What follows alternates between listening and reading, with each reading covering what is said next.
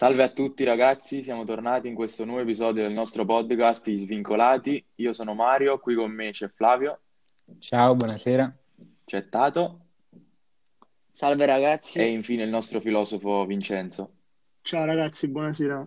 Allora ragazzi, si è appena conclusa eh, questa giornata di Champions League, abbiamo finalmente le otto qualificate ai quarti. Io direi di partire però dalla- dall'Atalanta che abbiamo visto ieri con, eh, con Real Madrid. Eh, Vincenzo, tu in- come l'hai vista? Allora, sicuramente questa Atalanta sulla quale noi italiani direi abbiamo riposto mh, tante aspettative, abbiamo una speranza sull'Atalanta, ci credevamo. Siamo rimasti un po' delusi forse rispetto all'Atalanta che noi vediamo di solito e quella che abbiamo visto ieri. Però potevamo aspettarcelo perché comunque contro una squadra come Real Madrid una vera e propria corazzata e quindi secondo me ci potevamo aspettare un risultato del genere.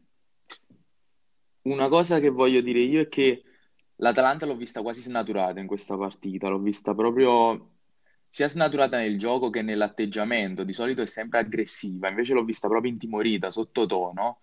Forse, non lo so, giocare con una squadra come il Real, che è la più titolata in Champions, mette, mette pressione, non lo so. Sì, sicuramente il fatto che abbia giocato contro il Real ha influito e non di poco, perché l'Atalanta l'abbiamo vista anche l'anno scorso, non ha problemi a giocare come sa fare contro chiunque, anche in Europa, e l'ha sempre dimostrato. La difficoltà qual è stata? Quella di aver affrontato probabilmente la peggior squadra, il Real Madrid, che tenendo il pallino del gioco con quei grandi palleggiatori che ha, ha anche un po' addormentato la partita, impedendo che andasse ai ritmi ai quali avrebbe voluto l'Atalanta e quindi riuscendo a limitare i danni. allora eh, io credo che comunque eh, l'Atalanta sia partita col piede giusto, i primi dieci minuti ha, ha giocato sicuramente bene come avrebbe dovuto giocare tutta la partita, ma poi subito si è spenta. Eh, causa sarà stato sicuramente l'inizio della partita del Real Madrid che ha iniziato a giocare praticamente dopo dieci minuti di gioco. Eh, però vorrei porre una domanda a tutti e quattro, poi chi se la sente di rispondere mi risponde. Secondo voi è stato un problema partire con solo dei top player, diciamo, della squadra dell'Atalanta, con solo Muriel e lasciare in panchina sia Zapata che Ilicic? Allora, ti rispondo io. Sicuramente in queste partite serve qualità. Ed è chiaro che secondo me un giocatore come Ilicic, un giocatore come Zapata, che in certe partite abbiamo visti, no? Come hanno giocato, ad esempio contro il Napoli in Coppa Italia, comunque partite più importanti, riescono a dare un maggiore, maggiore qualità all'azione offensiva dell'Atalanta. Ieri però, secondo me, quello che è mancato principalmente è stato un Freuler in meno, secondo il mio punto di vista, perché comunque l'abbiamo visto all'andata, non ha potuto partecipare alla partita, è stato espulso subito. E ieri, secondo me, un Freuler, che è un centrocampista più di copertura, a differenza di Pessina, Malinowski e, e comunque anche mh, Pasalic. Pasalic, Pasalic. Quindi, secondo me, mancando un centrocampista come lui, anche se eh, ha preferito mettere più centrocampisti anche sulla tre quarti per garantire magari più copertura al centrocampo, hanno- non hanno portato proprio quella qualità che poteva portare un Ilicic con un Froller, quindi più di copertura dietro. Cioè, Il problema è stato questo, visto sia l'andata purtroppo perché è stato espulso, sia il ritorno perché era assente. Sì, sono, sono d'accordo con te, ma secondo me la scelta di Gasperini è stata più una scelta tattica, nel senso il Real Madrid a centrocampo ha tanta qualità e l'abbiamo visto, eh, e quindi magari rinfoltendo il centrocampo eh, sperava di eh, difendersi meglio dal palleggio appunto del Real, ma secondo me il vero e proprio giocatore che è mancato proprio nell'atteggiamento in campo, che alla fine è stato lo specchio di proprio, proprio di tutta l'Atalanta, è stato, è stato Muriel, che salvo il capolavoro su punizione, che quella è proprio la cosa che più ti fa innervosire di questi giocatori, perché sono la- allo stesso tempo croce e delizia della, della loro squadra, poi è stato assente anche proprio nell'atteggiamento in campo, come se fosse quasi stanco, pigro, non lo so. Eh, Tato, tu come, come hai interpretato la partita di Muriel? Allora, sicuramen- sicuramente non è il Muriel che, che abbiamo conosciuto noi in Serie A, quel Muriel che anche subentrando gli ultimi 20 minuti di partita è capace di regalarti una doppietta in pochissimo tempo e farti vincere la partita. non è stato quel Muriel e l'hanno visto tutti, l'abbiamo visto tutti. Sempre quel Muriel che ci dimostra che da nulla ci può regalare una delizia come quello del gol dalla punizione. Naturalmente preferisco io, come anche voi, spero, il Muriel che ti giochi tutta la partita e ti delizi per tutta la partita, però eh, di certo non è il giocatore che si fa mancare quel guizzo inaspettato. Sì, secondo me il vero, proprio, il vero e proprio giocatore che è mancato, sul quale noi riponevamo tante aspettative, era appunto Muriel. E praticamente, secondo il mio punto di vista, è un giocatore questo che, giocando in una squadra come l'Atalanta, è chiaro che in queste partite potrebbe andare in difficoltà, perché comunque non ci sono i difensori, con tutto rispetto ai difensori della Serie A, dello Spezia, del Cagliari, ma ci sono giocatori di Oh, livello. Guarda che Erlich, Sergio Ramos, non era- Erlich, Chabot, uh, Ismaili. Beh, sono, sono- infatti ho detto con tutto Eh, rispetto, non- eh, non vorrei sempre, non voglio esagerare, non scherziamo su questo, però chiaramente Sergio Ramos, che reputo uno dei difensori più forti al mondo, se non della storia, e Varan, comunque in grande spolvero, hanno fatto un'ottima prestazione entrambi, Sergio Ramos ha pure segnato, non sono quei difensori, quindi è palese che un giocatore come Muriel, in un sistema di gioco reso appunto secondo me quasi sterile dal Real per come ha giocato, potrebbe andare molto in difficoltà. E quelle sue lampate che ci hanno impressionato in Serie A possono essere ridotte al minimo da questi giocatori. Sì, ma eh, secondo me, ecco, noi stiamo comunque parlando dell'Atalanta. Eh, al di là dell'atteggiamento passivo e del poco pressing che io ho visto in campo, comunque ci sono tanti meriti da parte del Real e di come la, la partita è stata, è stata preparata da Zidane, perché il Real l'ha veramente messo molto bene in campo e sia atleticamente che tatticamente e tecnicamente è stato superiore al- all'Atalanta dal, diciamo, dai primi dieci minuti in poi della partita.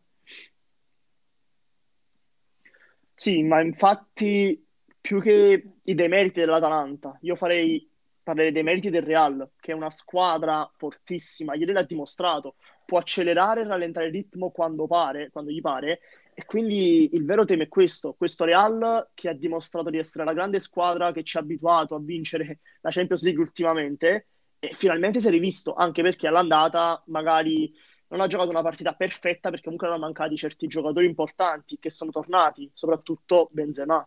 Beh, eh, Karim che Babbaro Benzema, purtroppo l'avevo già anticipato nell'episodio scorso, era tornato e col botto, con la doppietta, un gol di sinistra da fuori incredibile.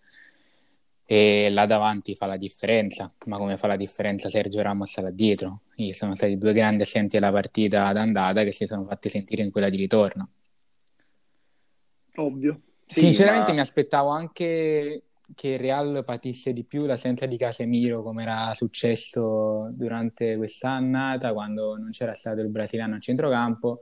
Invece devo dire che alla fine il centrocampo del Real Madrid è stato nettamente superiore sembrava non avere nessun tipo di problema, nonostante questa mancanza importante.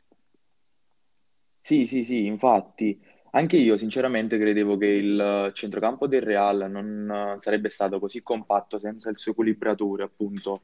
Casemiro in realtà, però Modric penso abbia fatto una partita perfetta, Eh, lo stesso vale per Cross e alla fine il Real sono quelle, quelle squadre che possono avere momenti di difficoltà, di alti e bassi, ma poi contano su quella che è la spina dorsale della squadra, formata da Modric, Benzema, Ramos, Cross che sono giocatori che per loro la Champions è proprio il giardino di casa e che niente, alla fine ti risolvono la partita proprio in quei particolari, l'abbiamo visto. Sì, secondo me che ai gironi non abbiamo visto in grande spolvero, ma appunto, come hai detto tu, quando passa il turno si trova già dagli ottavi, è come se si trovasse nel suo habitat naturale, rende al meglio in certe partite ed è evidente. E infatti proprio il centrocampo è un centrocampo che potrebbe giocare anche bendato, secondo me, per come si trovano, ma per come sono forti.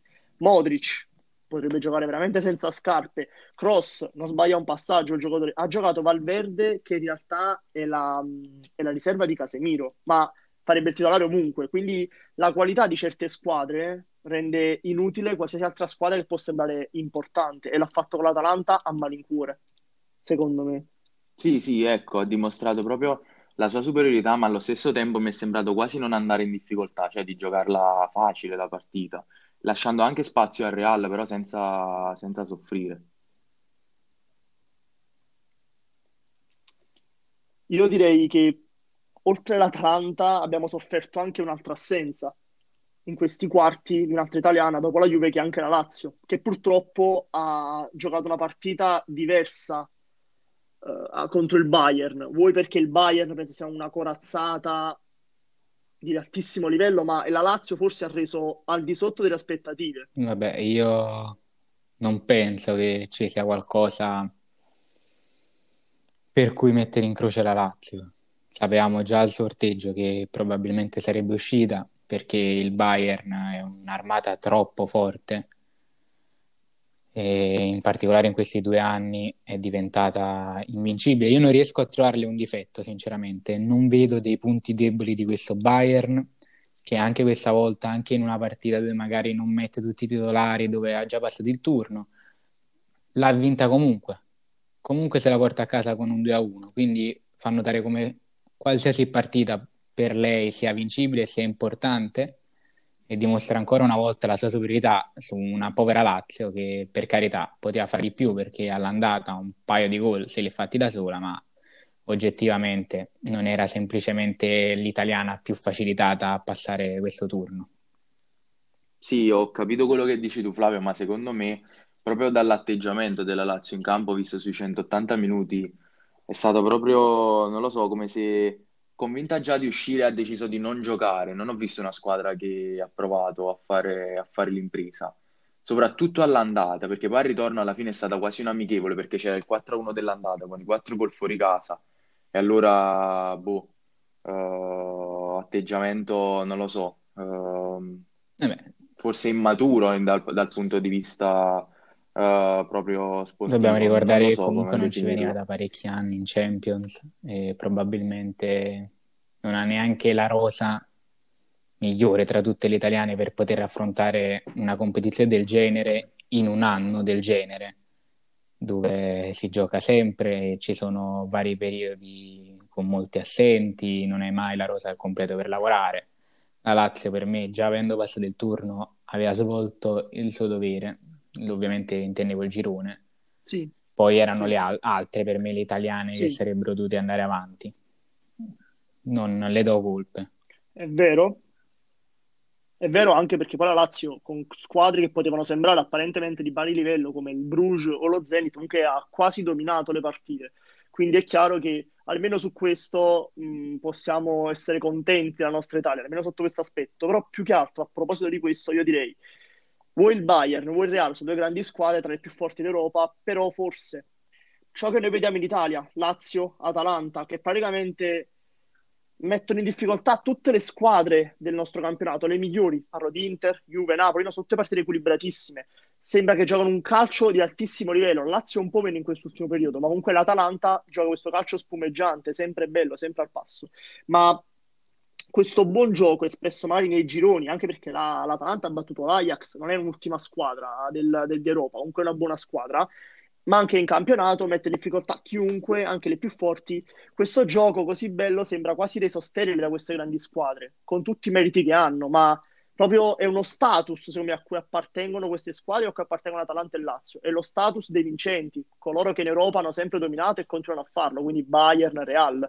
Forse è questa la vera differenza. E mi chiedo questo gioco reso sterile da queste grandi corazzate è un problema che andrà risolto in questi anni? Secondo voi sarà superato? Riusciremo a colmare questo gap?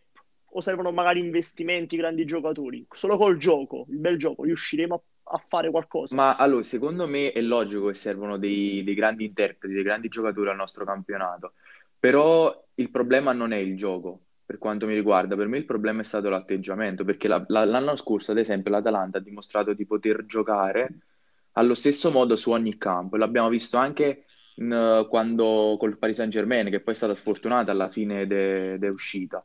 Uh, e per questo ti dico che il problema nella maggior parte dei casi, perché poi si deve fare differenza da squadra a squadra, è il, diciamo, l'atteggiamento.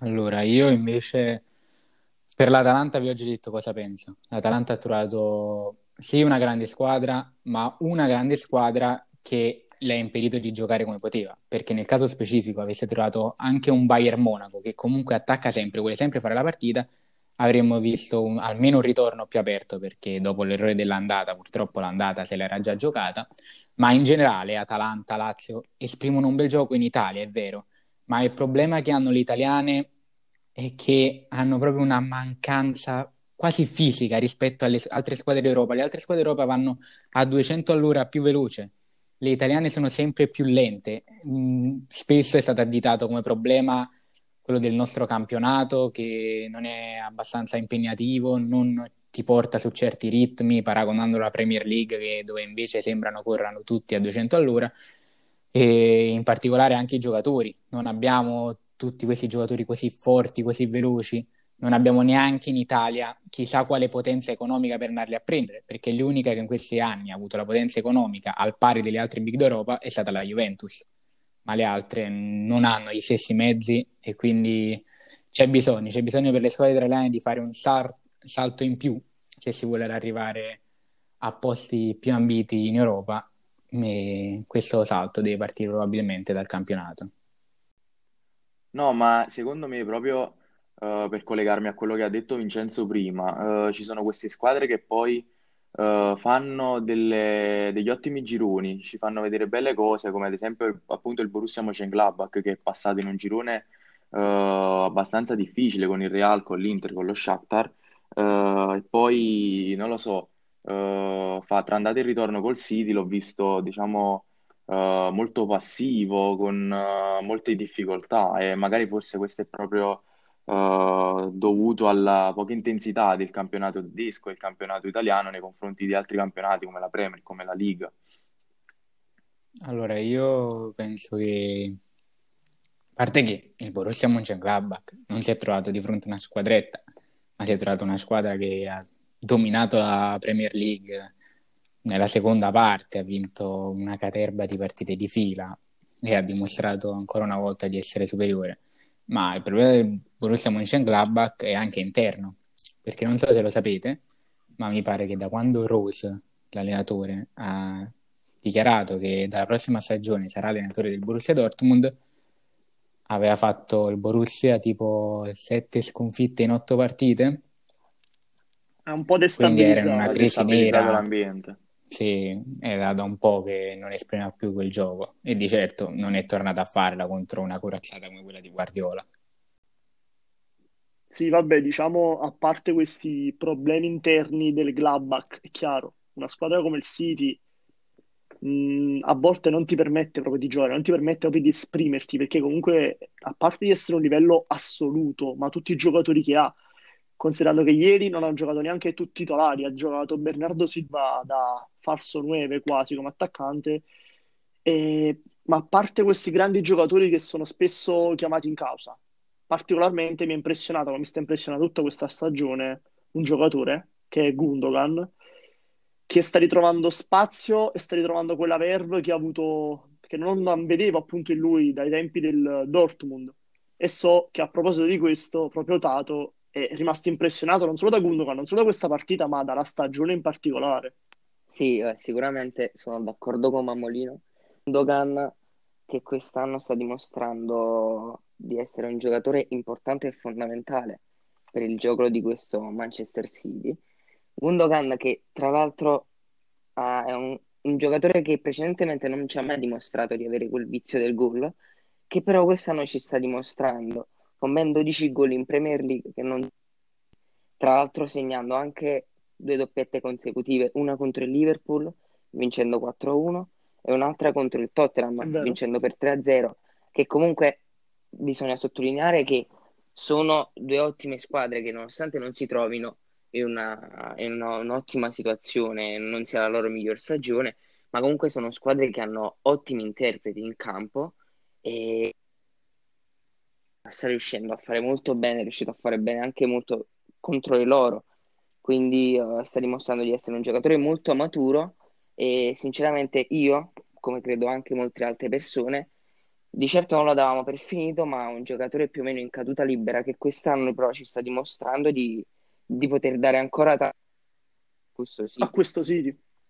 Sì, ma esatto. la situazione proprio di Gundogan ci fa capire di quanto sia avanti il, il sistema di Guardiola, perché voi lo sapete, per me è un punto debole questo allenatore e questa squadra, questo modo di giocare.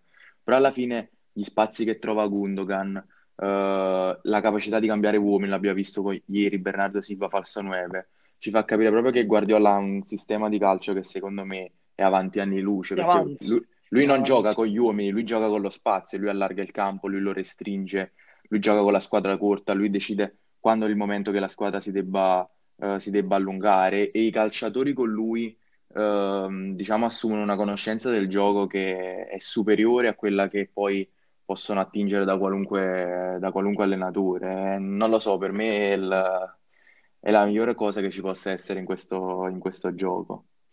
D'accordissimo, sì. Vabbè, quindi da un allenatore grande io passerei a due ottimi allenatori che si sono scontrati nella partita tra Atletico e Chelsea. Io non lo nascondo, sono da un po' di tempo simpatizzo comunque per l'Atletico Madrid, ma nonostante questo non mi è dispiaciuto vedere passare il Chelsea. Questo perché sulla panchina del Chelsea si è seduto da poco Tuchel, che io considero un buonissimo allenatore. Tuchel prima aveva allenato, come sappiamo, il Paris Saint-Germain e diciamo che se alleni il Paris Saint-Germain non fai tanto parlare di te, no? Perché tanto la Ligue 1 la vince a prescindere.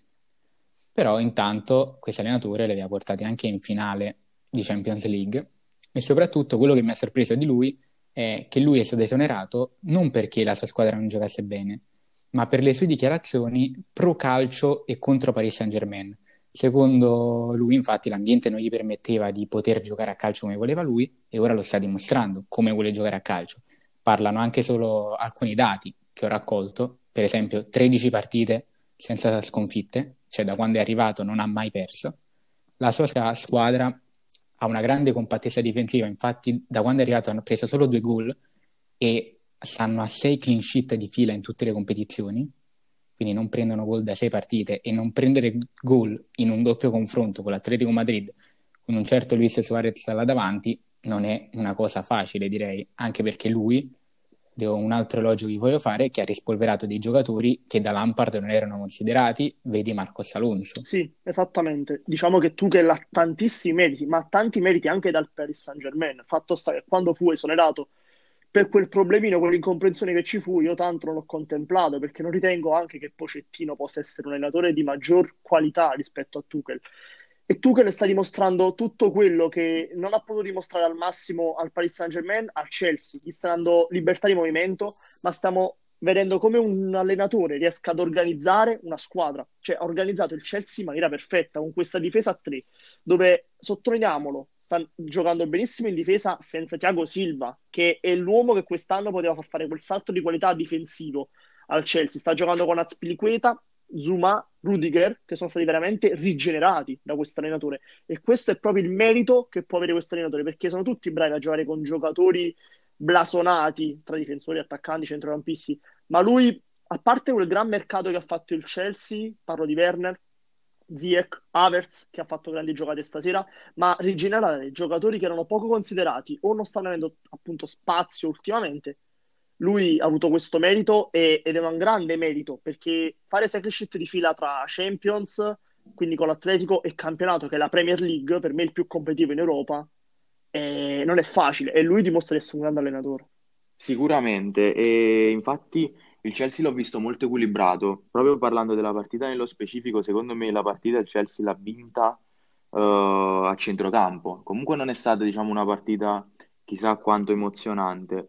Uh, però proprio a centrocampo, in particolare nel lavoro di due giocatori, di Kovacic e di Kanté, che ancora all'88esimo scattava come se fossero i primi dieci minuti, uh, hanno dimostrato diciamo, di essere superiori al centrocampo dell'Atletico e non è facile, perché comunque ti trovi di fronte a due giocatori uh, come Saul e come Coche, e poi soprattutto sugli esterni, l'Atletico fa, fa un bel calcio, produce tanto sugli esterni e quindi veramente sta costruendo una bella squadra. Il tempo è dalla sua, è dalla sua parte, secondo me, perché uh, ci sono tanti giocatori giovani su cui costruire. Se... Sì, No, se puoi permettermi un attimo una cosa, Mamma noi lo ricordiamo, una famosa citazione che fu di un telecronista inglese, e l'abbiamo visto stasera questa cosa, ma lo vediamo sempre. Cosa disse? Il 70% della terra è coperto da acqua, l'altro Il 30% 30% da è coperto da cantine. E l'abbiamo visto stasera, è un giocatore di livello assoluto, umilissimo dai tempi dell'Eister, ma di un livello veramente al di sopra, secondo me, come centrocampista, come interprete di quel ruolo, è chiaro. Vabbè, l'altra compagine che ho detto di simpatizzare, quindi spendo due parole anche per loro, l'Atletico che era partita alla grande in Liga, ora ha un periodo un po' difficile, stanno recuperando il gap e- ed esce dalla Champions League, però secondo me c'ha spazio per rifarsi. Oggi viene fatto uscire Suarez all'ora di gioco. Non so se probabilmente perché non stava giocando bene, ma magari il Ciolo ha pensato anche al campionato, che ora è l'unica cosa che gli rimane. Eh, sì, allora ti devo dire la verità, l'ho detto, è una partita che non mi ha entusiasmato in generale, soprattutto l'Atletico l'ho visto, l'ho visto molto scarico, non- solo- si è svegliato troppo tardi, gli ultimi 5 minuti. Eh, però alla fine io nell'Atletico vorrei sottolineare la prestazione di due giocatori che secondo me incarnano la vera filosofia del ciolismo, ecco, se vogliamo definirla così, che sono Koke e Jimenez, che danno tanta sostanza ai loro reparti, che ci mettono sempre il cuore, sempre l'anima e non tirano mai indietro la gamba. Eh, beh, certo, hanno fatto una figura sicuramente migliore di quella di Savic, che invece dà una gomitata in pieno petto a Rudiger e si fa buttare fuori. Ma sapete qual è stata la partita più emozionante Sì, di sì, oggi? sì, sì. Io sì, io sì. Il recupero Beh, E chi se lo aspettava? Ma che chi se abbiamo aspettava? Calcio spetta- calcio europeo, Champions League al Mapei. Io farei come prima cosa i complimenti all'allenatore Davide Nicola che ha completamente cambiato il carattere proprio di questo gruppo, no? Sì, ma allora ti devo dire la verità, io l'ho già detto in qual- nel- nello scorso episodio. Eh, il Torino dal punto di vista della rosa non merita eh, questa classifica e non merita la lotta a salvezza. E non lo so, mi dispiace per Giampaolo perché alla fine eh, è un allenatore che mi è sempre piaciuto. Eh, l'ho visto bene alla Sampdoria, alle- all'Empoli Anche a me, prima. anche a me. eh, Il e- maestro. esatto, e credevo che il Milan avesse sbagliato con lui perché gli aveva dato poco tempo. In realtà poi è successa la stessa cosa al Torino, quindi un paio di domande me le inizio a fare, eh, perché poi vedi il Torino giocare così, quindi eh, rigenerato e, guadagnare punti e recuperare in questo modo, con questa intensità, eh, contro il Sassuolo, quando cambia allenatore, quindi boh, non, eh, non lo so. Mammolo, tu ehm, come, come l'hai vista questa partita?